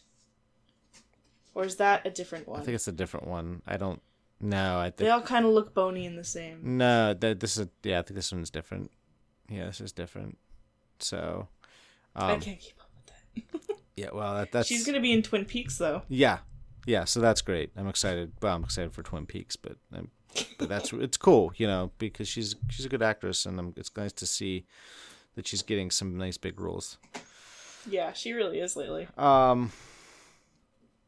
So anyway, uh, so you have she chops off the head, and then you've got the gypsies coming, and you've got all the guys chasing that them down as they come towards the castle, and this fight breaks out. Like so, the gypsies are fighting with uh, Van Helsing and and the guys, and that's when uh, Dracula bursts out of his coffin. He's ready to fight. And I was actually really surprised at how quickly things went in this this part of the movie. Like it was just like boom, he bursts out of his coffin, and all of a sudden he's got a, his throat slashed and he's got a, a knife stabbed into his heart. Yeah, like I expected a bit more of a battle than just, you know, I think he gets one guy, but then they get the jump on him, and he's supposed to have the strength of twenty men. Right. Well, first of all, Mor- Morris in the battle with I believe with the gypsies gets stabbed in in the back. Um, Yeah, so he's already kind of injured, but obviously he's not so injured that that he can't do anything. And so right away, once Dracula bursts out of that out of that uh, coffin, you know he's he's got you know his throat slashed because uh, if I remember correctly, I want to say it's Jonathan. It's sla- I think it's Jonathan. Maybe uh, I'm trying to think. No, yes, it's Jonathan who slashes him across the throat. So you have this. He slashes him across the throat, and then you see like Dracula's just got blood pouring down his chest and everything. He looks awful. I mean, he's obviously that's not good. And all you know, he's staggering back, and that's when, that's when um, Morris, you know, grabs this Bowie knife and, and really just slams it into into his heart. And Yeah. that's when that's when Mina comes out to stand in front of him and, and defend him with a shotgun. with a shotgun. So they kind of go backwards, and Van Helsing, Jonathan, they all tell everyone to, to stay back and to let them go. yeah, because they know he's not gonna survive. Yeah. So they're inside the church. Now, by the way, this is the church in which Van or which in which Dracula uh, originally denounced his uh, his Christianity in the beginning of the and movie. became what he is. became what he is.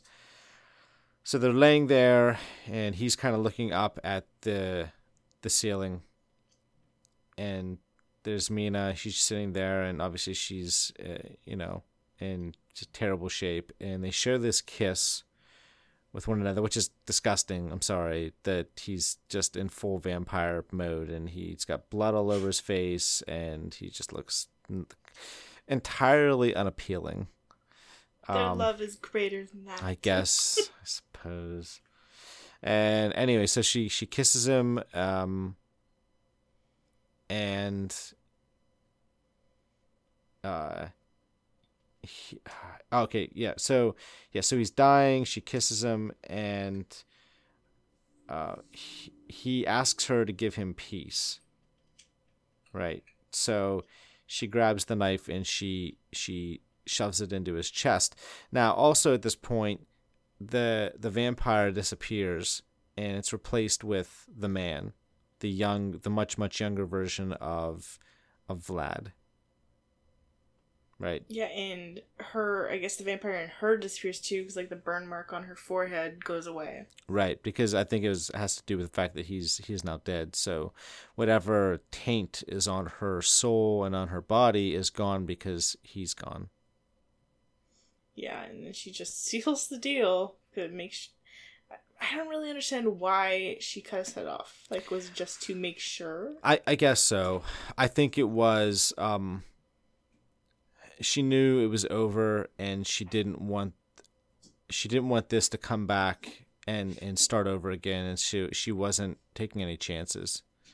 Um, it it it didn't matter that she she loves him and everything. She knows deep down what was necessary, and so she had to do it, at least in her mind. Yeah. I'm curious how the conversation goes after this moment when she goes like back outside to like the group and be like, "Hey, Jonathan, like you know, I was just kidding about all that. We're still good, right?"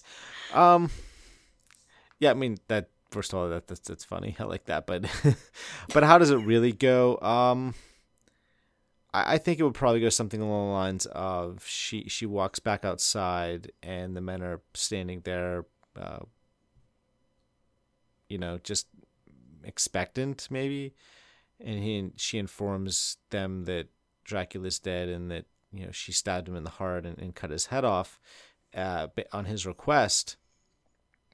And I think that it probably is just a and a maybe maybe an embrace by Jonathan and you know they go in to verify they they do verify and come out and maybe they just have a long conversation with Mina and you know about about what happened about what Dracula you know was doing to her and how she was under his control and uh, just you know everything I, don't know. It, it's obviously very speculative and it could go in a lot of different ways. I just think it's something where she comes out and they learn that he's dead and it's just a you know slow healing process from that point forward.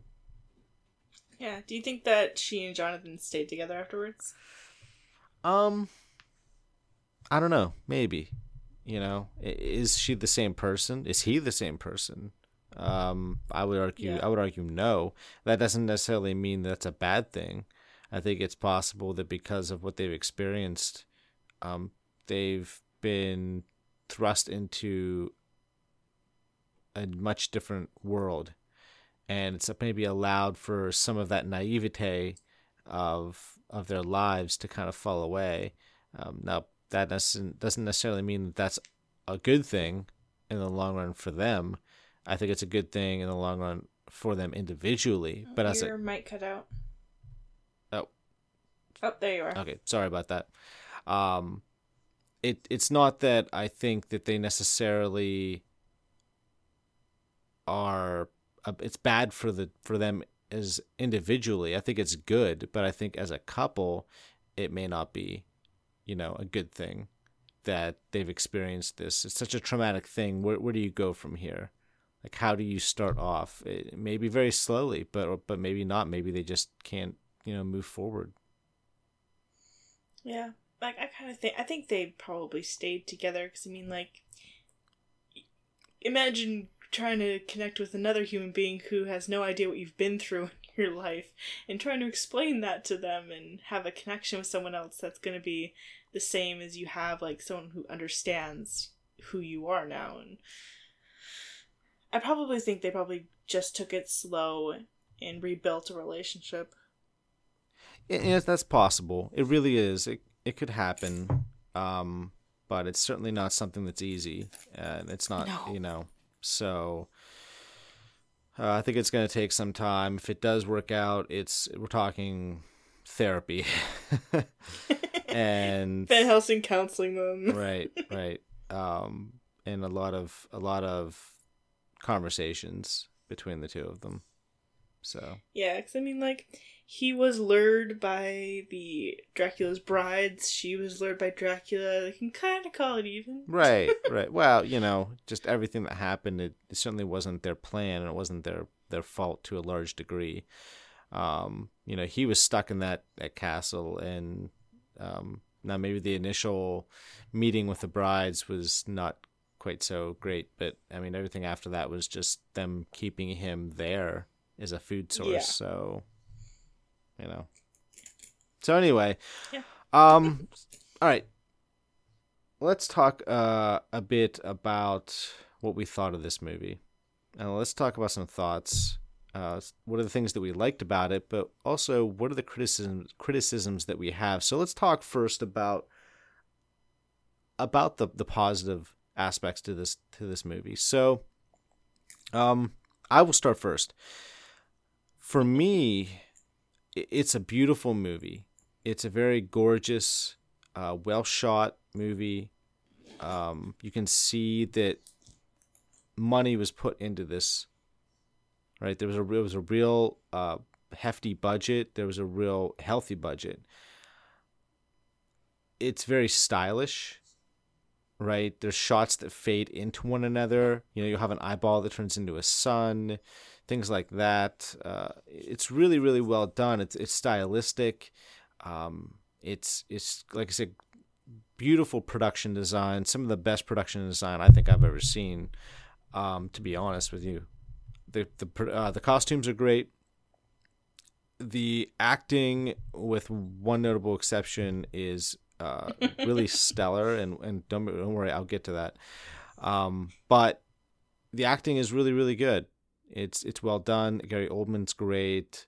I thought Winona Ryder was good. I, I think obviously Anthony Hopkins was uh, you could argue at the peak of his powers as an actor, uh, having come off Silence of the Lambs. He obviously was riding this wave of uh, just great acting and, and critical acclaim. So that's fant- that's really good. The directing I thought was well done. So those are are the things that I really liked about this movie. Some of the things I didn't like about it. Now, first of all, is Keanu Reeves' performance in this movie is is Jonathan uh, Harker. So he's widely regarded as, without a doubt, the weakest link in this movie.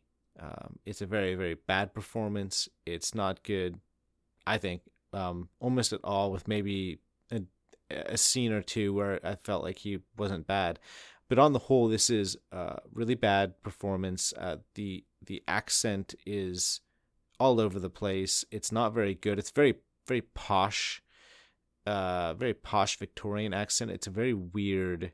I, I I don't know what he was trying to do there, but it certainly wasn't working. Uh, so that wasn't it. Although I we do find out from a later interview that he had filmed like three movies back to back to back, and he'd signed on to this movie, and he just apparently had nothing left to give as a, for a performance. It's not really an excuse, but that's simply what he said happened. He just he tried, and he just had nothing left to give, and he just could not give the film the the time it deserved. The time yeah, to really delve into the character and really give it the performance that it deserved. He just he had nothing left to give, and and so that's kind of why, partly at least, why that that performance is so uh, hated by people that like this movie. So there's that. Yeah. Um, other things I don't like, I think there's a, a real pacing problem with this movie. Uh, early on, we have this kind of slow, methodical build up to the movie, you know, scene after scene, and then it hits the halfway point and it, and it zooms forward. Now, a lot of movies do this to a degree, right? You kind of build things up and then you hit the tipping point and then things move a little quicker, right? Because you're, you're moving towards the climax and, of course, the denouement. The problem here is that it didn't just jump forward speed wise, it, it went from like being on a horse trotting down the road to hopping into a Corvette. Right? We're talking about. Truly. I mean, it, it hit the midway point, and after uh, Mina and Dracula meet, it was like balls to the walls, slamming down the gas uh, pedal to uh, to the floor, and seeing how fast they could go.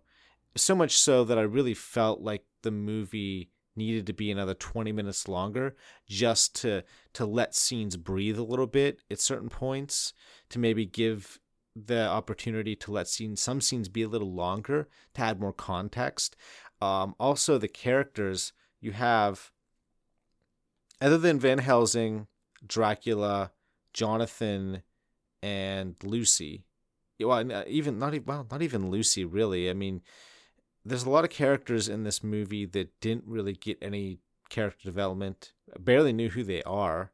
I had a hard time remembering who Quincy was, who Morris was, because I know yeah. I know so little about them. Right? The, I mean, other than the only one that really stuck is the one that worked in a mental institution. Right, Doctor Doctor Seward. Yeah. I mean, he had a little bit. You there's a little bit to him. He, you know, he was a uh, uh, well, that Van Helsing was his mentor, right? So he he was being taught under Van Helsing, and he obviously has the asylum, so that gave his character a little more to work with. But but I don't know who Quincy is. I don't know who Morris is. There's these these characters have a name, but nothing else. I don't know anything about them. And yes, I, I get I do get that some characters are gonna be more important. They're gonna have more screen time, and therefore we're gonna know more about them. They're gonna have more shading. But this even this was was really poor in terms of like, am I supposed to care that Morris has died at the end? Honestly, I didn't care. I don't know who he is. He doesn't mean anything to me. I wasn't exactly. I wasn't getting misty. I wasn't shedding a tear. I was like, "Oh, Morris died. Oh, that sucks." Uh, all right, moving on. You know, it didn't matter. Yeah, partly because we're at the end of the movie, but also because his character didn't mean anything to me. He was just this guy that was trying to catch Dracula, but exactly. there was no weight. There was no weight there to his character. So, I feel like this movie was it was two hours long. I felt like it could have benefited from another twenty maybe even 30 minutes. Uh, maybe 30 minutes was too would be too long, but 20 minutes I think would have definitely helped this movie with some of its pacing problems, some of its character problems, and definitely some of its uh, its its honestly some plot plot issues there, but they're minor for me. I don't care so much about that, but the pacing and the character development really struck a chord with me. No, I completely agree because that's like part of my problem too was the lack of explanation of you know certain things like like you said with the different locations he had bought up but also like yeah we understand that you know he bites lucy and he's going through this transformation but there's no real explanation to why lucy? Why did he even do this to her? Why not mina in the first place? Just never really gets explained. It's just there. And the ending the ending was fine where they're in the church, but the build up to that ending kind of bothered me because we get it's a climactic build up, a big chase to this scene where the sun goes down and you know they're gonna fight Dracula and it's over within like maybe 20 seconds of like not really fighting, just getting a good few hits in on Dracula and then he's, you know, going into the church and that's it. It's not a big payoff for what the build up's been. Yeah, well, that that's what I'm talking about. It's part of the pacing issue. You know, there there's so there's such a necessity to get to the end, like a rush to get to the end. Right? You're right. We're we're chasing Dracula all over, trying to trying to get him. You know, they're chasing him with the gypsies. You've got Van Helsing and, and Mina. You got all these people that are that are trying desperately to kill him. Obviously, being the big thing but then you finally get to the end, and you're right. Between the moment the the gypsies show up at the castle and Mina chopping off his head, I think maybe three minutes. Yeah. It's just it's just quick. yeah. He gets there. He bursts out of his cop, coffin. His throat slit. Uh, knife stabbed into his heart. Stumbles back. Mina comes out with a shotgun. They go in the church. She kisses him. Uh, shoves the knife through his heart, uh, and then chops his head off, and that's it, and we're done. And it yeah, just for the it was very yeah for like the legendary character he was. It wasn't a very big send off. it was a very abrupt ending, and in the pacing, like I said, it just you know it's one thing if you have a movie it's kind of a rip roaring ride from the beginning. So take for instance, uh, Mad Max Fury Road. Okay, that movie from the opening frame, okay, is almost completely, you know, pedals to the metal. This movie is going to fly along. That's it. And you know that from the start. And that's fine. Okay, you can deal with that because it is it is consistent throughout the movie. This movie, with the exception of a scene here or there, it is just go go go go go. Okay, this movie is not that the first half of the movie feels like it's one thing the second half of the movie feels like it's it feels like two halves of two very different movies right it feels like the first cut of of the movie was uh, a very measured paced movie. And then the second cut they did was this this flying by the seat of your pants rip roaring cut. And they took one half and cut it off. They took one half cut it off and they slapped them together and said that's our movie. That's Yeah, what it feels It, it really felt like that. it's what it feels like to me. And maybe i'm wrong. Who knows? I could be wrong. Maybe some people have a completely different viewpoint and that's fine. And maybe you watch this and you don't think there is a pacing issue or character problems. And and hey if you have that if you have that opinion but we want to hear right? We want to we want to know what you think. So because maybe maybe you'll say something and we'll look at it in an entirely different light but for for us watching this movie and i'm watching it really with fresh eyes because i haven't seen this movie since since i was in college. And this is back around probably 2000 two- wow 2001 2002 that's the last time i've watched this movie. So it's been like almost 15 years for me so it's been so long since I've seen this. I really was watching it in a way for the first time. I'd, I'd forgotten so much. But those are the things that really struck out stuck out to me was the pacing issue, uh, the character development was really um, an issue, and yeah, the ending being such an abrupt ending. The three minutes from the the gypsies coming into the cas- to the castle and and the end, the roll credits. It's like three, maybe four, Yeah. maybe four minutes, and we're done. yeah, no real time whatsoever. It's just, you know, just very suddenly. It's like they ran out of, they had a time budget and they ran out of room and just kind of had to wrap it up within four minutes. uh, which makes no sense to me. And obviously, that's an editing. It's the editing process, right? They obviously got in there, and for whatever reason, they just decided that that was what they had to do, or that's what they felt they needed to do to make a good movie. Uh, I don't know why. It doesn't really make a whole lot of sense to me, but you know, hey, it's it's their cut, it's their movie. Obviously, it was critically. I would say it was critically respected. I wouldn't say critically adored, but I think a lot of critics enjoyed it for what it was, and I think certainly from a visual aspect, I think a lot of critics really um, loved this movie for the gorgeous visuals, the production design, and the costumes, and the acting for the most part. Yeah, absolutely. I mean, my, we're no way like hating on this movie whatsoever. These are just the points that might have bothered us, but on the entire whole, you know, this movie is astounding for what it for its time and how it holds up to now. I mean, the costuming still by today's standards is incredible, unique, and just very different. Not even it's not for the time period. It's very original and it was very well done the cinematic, you know, scenery, the you know way they did the shots, it was very lovely and beautiful, and the acting's incredible. You can feel like they put time and passion and a lot of love into this movie, and really wanted it to be this, you know, this you know rich and this rich and just astounding thing it became, and it really paid off, and you can absolutely feel it from everyone involved maybe Keanu, but you know, we can't blame him. He was very busy and you know, he is a good actor on the whole. He just had a slip up. Still love him.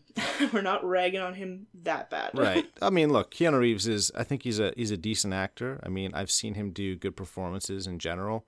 Um, he doesn't have the I think the greatest maybe the greatest range in the world. Um, I, I he's not one of those actors that I feel like is a chameleon. You know, he's not gonna slide in and out of every. ro- Gary Oldman is a chameleon. Gary Oldman can Yes. play anything, right? So that that is a chameleon. That is somebody who can play any role and can change his appearance and his uh, his mannerisms, his physicality for any role, and really adopt the kind of persona that he needs to adopt in order to make sure that that performance is fantastic. Um, so I wouldn't say that the Keanu Reeves is, is down that level, uh, but he's a good actor in general. Um, but this performance, this performance in was very poor. Uh, there was reasons for it, sure, but at the same time, that doesn't really mean anything to a degree. I understand the reasons for it, but it doesn't change the performance on the screen, and you have to judge the performance on the screen. And the performance on the screen Yeah. wasn't that great. It was the weakest link, and it really, in an otherwise really well acted movie, it was. It's like um, it's like having a black rose in a sea of red roses, or white roses, Yeah. right? I mean, it just stands out. It's just like wow, that's a big you know black rose and all these roses. I, how can you not see it? And unfortunately, Exactly. that's that's what it was. It, it's just this blemish uh, on a, an otherwise you know pretty well acted movie. Yeah, I think we've covered everything. We've talked about this movie for quite an extent of time. Right. Okay. Uh, one thing we didn't get to in the beginning, I think, right? We didn't get to the to the news, right? So, Yeah. right. So we were, you know, we kind of got started right away. Um, the news is generally going to come at the beginning of of the podcast, but we uh, we've got to We're do that. to talk about Yeah. this. Right. So we're gonna do the news here, and then we're gonna do uh, a quick spotlight on something I want to bring up, and then we'll wrap up and uh, and we'll get ready for the next podcast. All right, so the news this week. Um, yeah, there's some big gaming news that came out this week. Um, one of the biggest pieces of news is that Rockstar Games kind of blew our socks off this week when they released a cinematic trailer for Red Dead Redemption 2. No one saw this coming. Um, we they got a date period as well, fall of next year. Uh, Red Dead Redemption is a wonderful game. If you have a chance, you know, go and play it. It's really wonderful if it's single player or if you're playing the multiplayer. Um, they've announced that it will be available for PS4 and Xbox One. No word yet on PC, but I can't see them not making it for PC because they're also going to have an online multiplayer. They'd probably want it to be like multiplayer the way GTA 5 is. Uh, apparently, they've been working for this for like six years, just kind of secretly, and no one really knew about it. So it's kind of amazing that no one, this didn't leak whatsoever. That for six years, that's kind of insane. Yeah, well, they probably did it like side by side, kind of with GTA. Um, my guess is that they probably had a much smaller team for quite some time, kind of just doing it, and and then once GTA uh, came out, GTA Five, they probably took those resources and then you know probably moved them over to really speed up you know Red Dead Redemption and really get it get it moving to towards the finish line. So Yeah. that's that's my guess. I'm not saying I have any info, inside information or that I, I know that for sure, but I if you're gonna do something like that where you have this six year project, uh, I would say there's probably a pretty good chance that the initial team wasn't massive. Like say the team for GTA Five, probably from the get go was massive, where in this this was probably a little smaller. And then once they freed up the resources, it was like, okay, now this team's going to be huge, and we can really finish this thing and get it out there. So uh, I'm excited because I love uh, Red Dead Redemption, the first one. I think that's an amazing game. I, I think it's also, I don't want to say it's one of Rockstar's underrated gems, but in a way it is. You know, a lot of people liked it. It was a kind of a big hit initially, but then it's a little bit forgotten, I think. So uh, hopefully Red Dead Redemption gets like all the attention it deserves with this game coming out and people kind of remember oh that was a good game oh i mean i can't wait for this sequel so i'm excited for it Yeah, very much so. And also, we got um, a trailer for The Legends of Zelda Breath of the Wild. Um, it looks visually stunning, um, simplified, but stunning at the same time. Um, this means I'm gonna have to get a Wii U because that's the console it's coming out on. Uh, I have to buy another Nintendo machine. There's no release date for it yet, but except for, you know, it's supposed to come out next year sometime. Uh, but it looks amazing. I mean, no one can argue that another Zelda game is just, you know, totally fine with all geeks. wow Zel- legend of zelda is one of my all-time favorite series you know i'm Yeah, i'm i'm iconic. i'm a little old i'm a little old school in that uh, when i was a kid when i was like 10 11 years old uh, that's when uh, Legend of Zelda: Link to the Past came out for the Super Nintendo, and I actually purchased a Super Nintendo with my paper route money, and oh, a lot. so cute. Right, right. It- well, I, I did that, and with purchasing that, I, I bought Legend of Zelda. So that was like I had Mario, and then I had Legend of Zelda, and I played that game. Well, let's just say I played it a lot, and I, I beat it start to finish probably a dozen times. Uh, and then I, I bought the uh, N64, and I did the same thing with that. I, I can't tell you how many times I beat uh, Ocarina of Time. So Yeah, that's like the staple of Zelda. Everyone knows Ocarina of Time. Everyone everyone who's ever had a gaming system has played Ocarina of Time. so amazing. Um, Yeah. yeah. So anyway, um, that's yeah, that's that's great. I can't wait to see how this game looks. So I'm excited. Uh, the last piece of game news is that well, by the time you hear this, it'll already be out. But Civilization Six is coming out. Um, really excited for this because the last one I think it was called Beyond Earth. It was such a disappointment to all fans. We've been like waiting for a new revamped version of Civilization. So I'm really excited to get to play it tomorrow. It's pretty much going to be my whole weekend is just getting a group of friends together and going crazy on this game.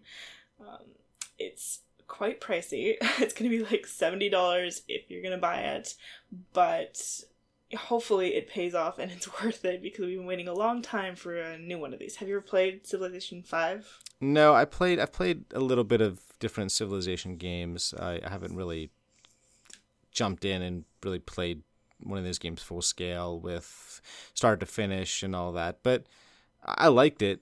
I liked them in general. Just uh, I guess it never became a game that I had to play and you know went out of my way to purchase and, and just sit and devote some serious time towards. Yeah, it's it can be fun if you have like a group of friends. You can make it a turn base, and it's a lot of fun that way. But yeah, it's it's way funner when you have like friends doing this. Right, right.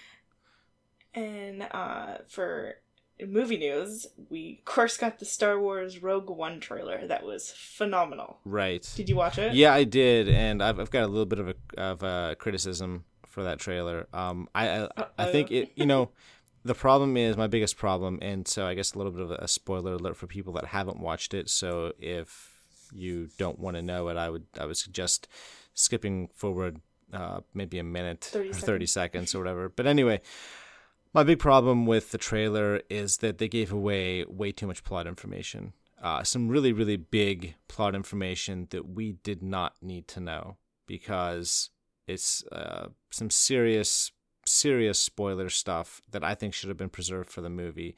And this goes to a larger discussion and a larger criticism about how, to a certain extent, I feel like movie trailers are, trailers are really ruining movies for people these days because way too much plot information is released. We've got now most movies, big budget movies, have four, sometimes five trailers released before the movie even comes out. And by the time the movie does come out, you've seen three quarters of the biggest dramatic moments in the trailers already.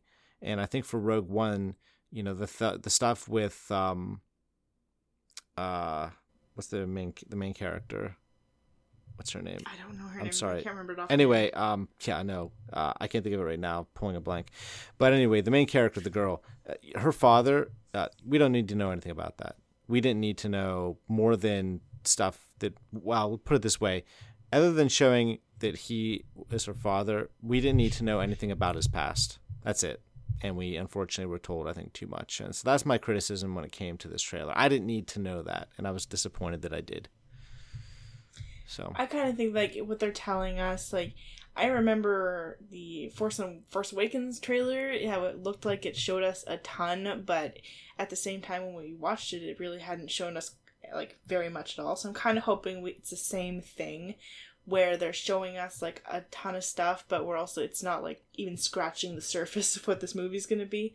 Like when I saw Mads Mikkelsen, I was like, god, I forgot he was even gonna be in this, and that in fact he's gonna be like a main character. I'm so psyched. Right. Well, I'm excited for it. I mean, this it's look, it's going to be one of the movies I've got to watch this year, especially when it comes to December. So I'm really excited Yeah. for it. Don't get me wrong. I'm going to be there probably opening night to watch it. But Yeah. that being said, uh, I just I don't need to know that. I don't need to know that. That's a huge because to me that's a huge spoiler. That's a huge secret that could have been a huge surprise when you went to the movie theater and you're like, "What?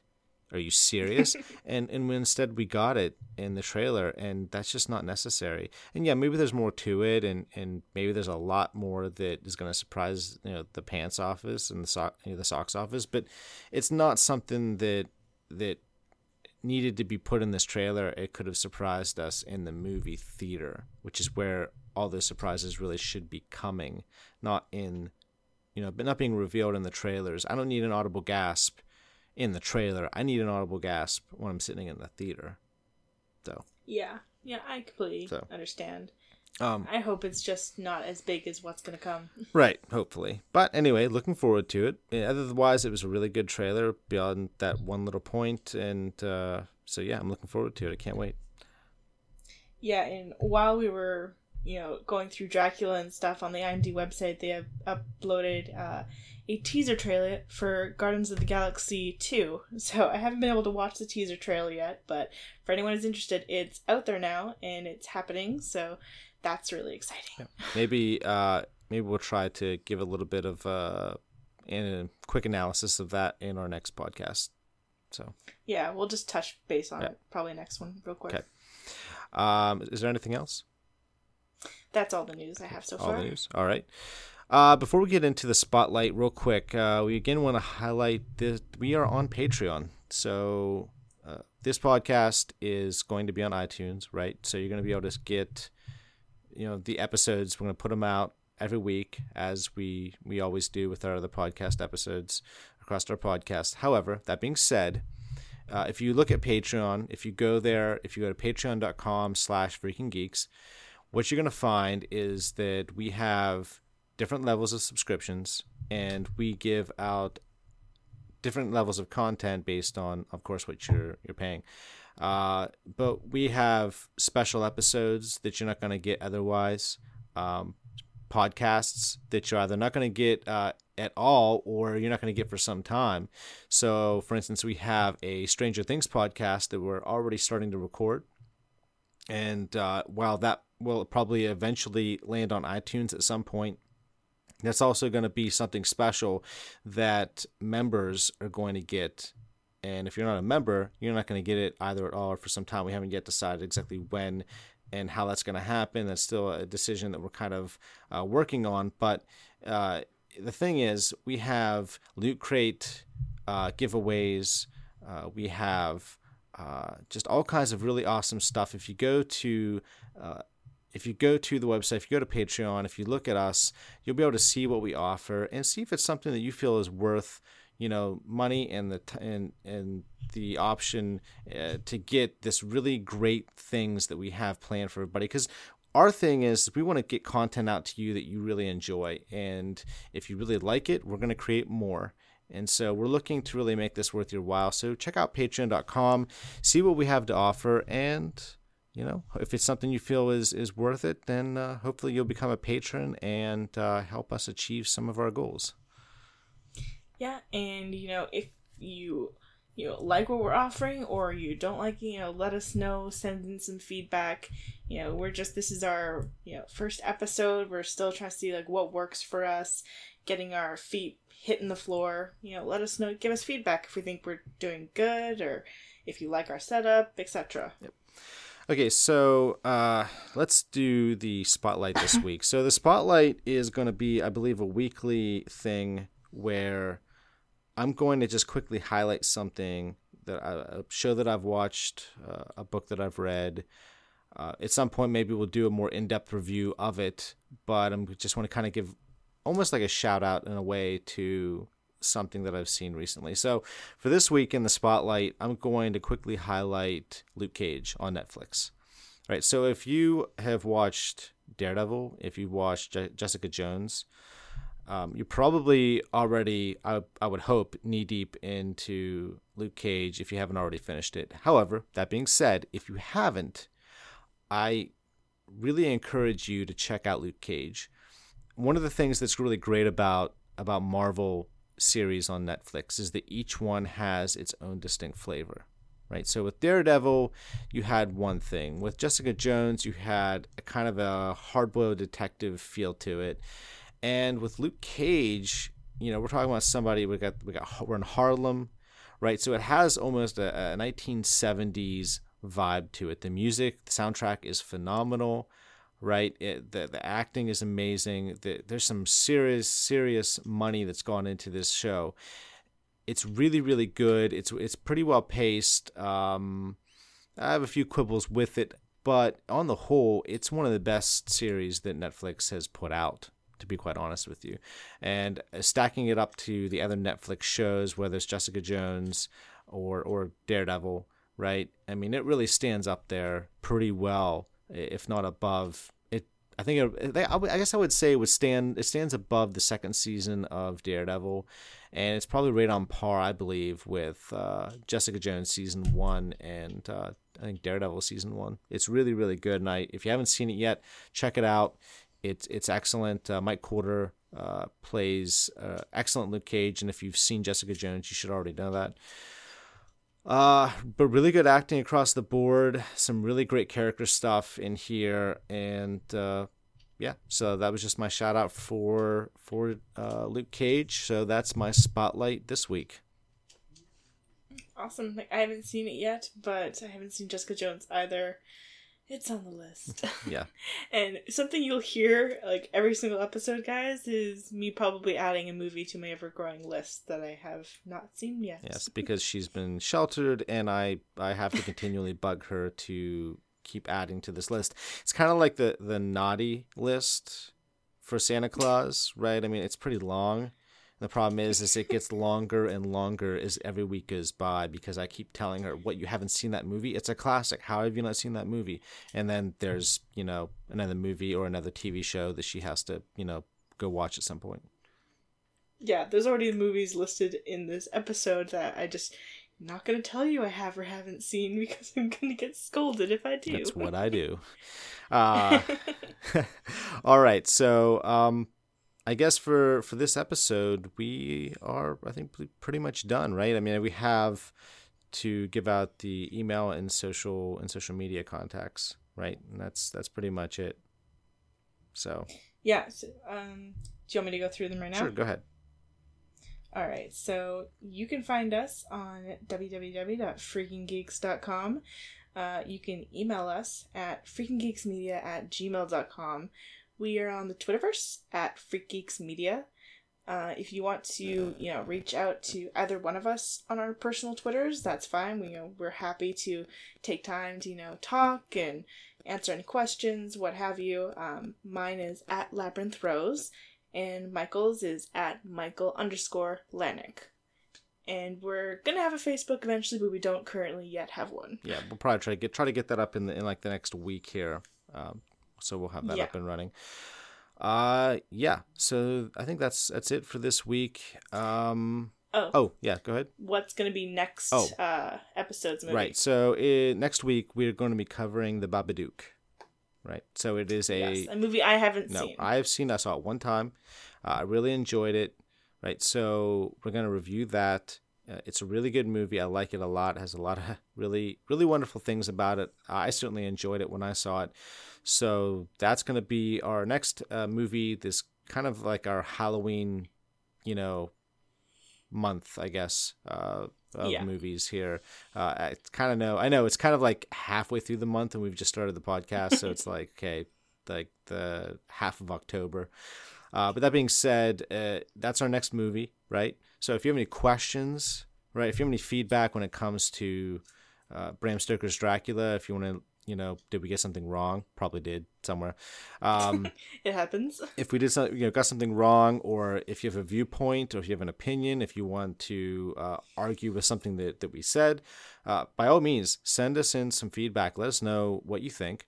If you have any opinions and any questions when it comes to the Babadook, send it in uh, because that's going to be great. That's going to allow us to have uh, feedback that we can throw out as we record the Babadook. So if you have any questions, you have any viewpoints, if you liked it, if you hated it, uh, whatever it is, you know, be sure to get a hold of us. Send your emails to uh, the Freaking Geeks email, and uh, just in the subject, uh, let, let us know that you're addressing it to the Freaking Geeks podcast, and uh, we will check it out. We will read it, and if you send something in, whether it's uh, email or voicemail, it will go on the next podcast. So that's it. Yes.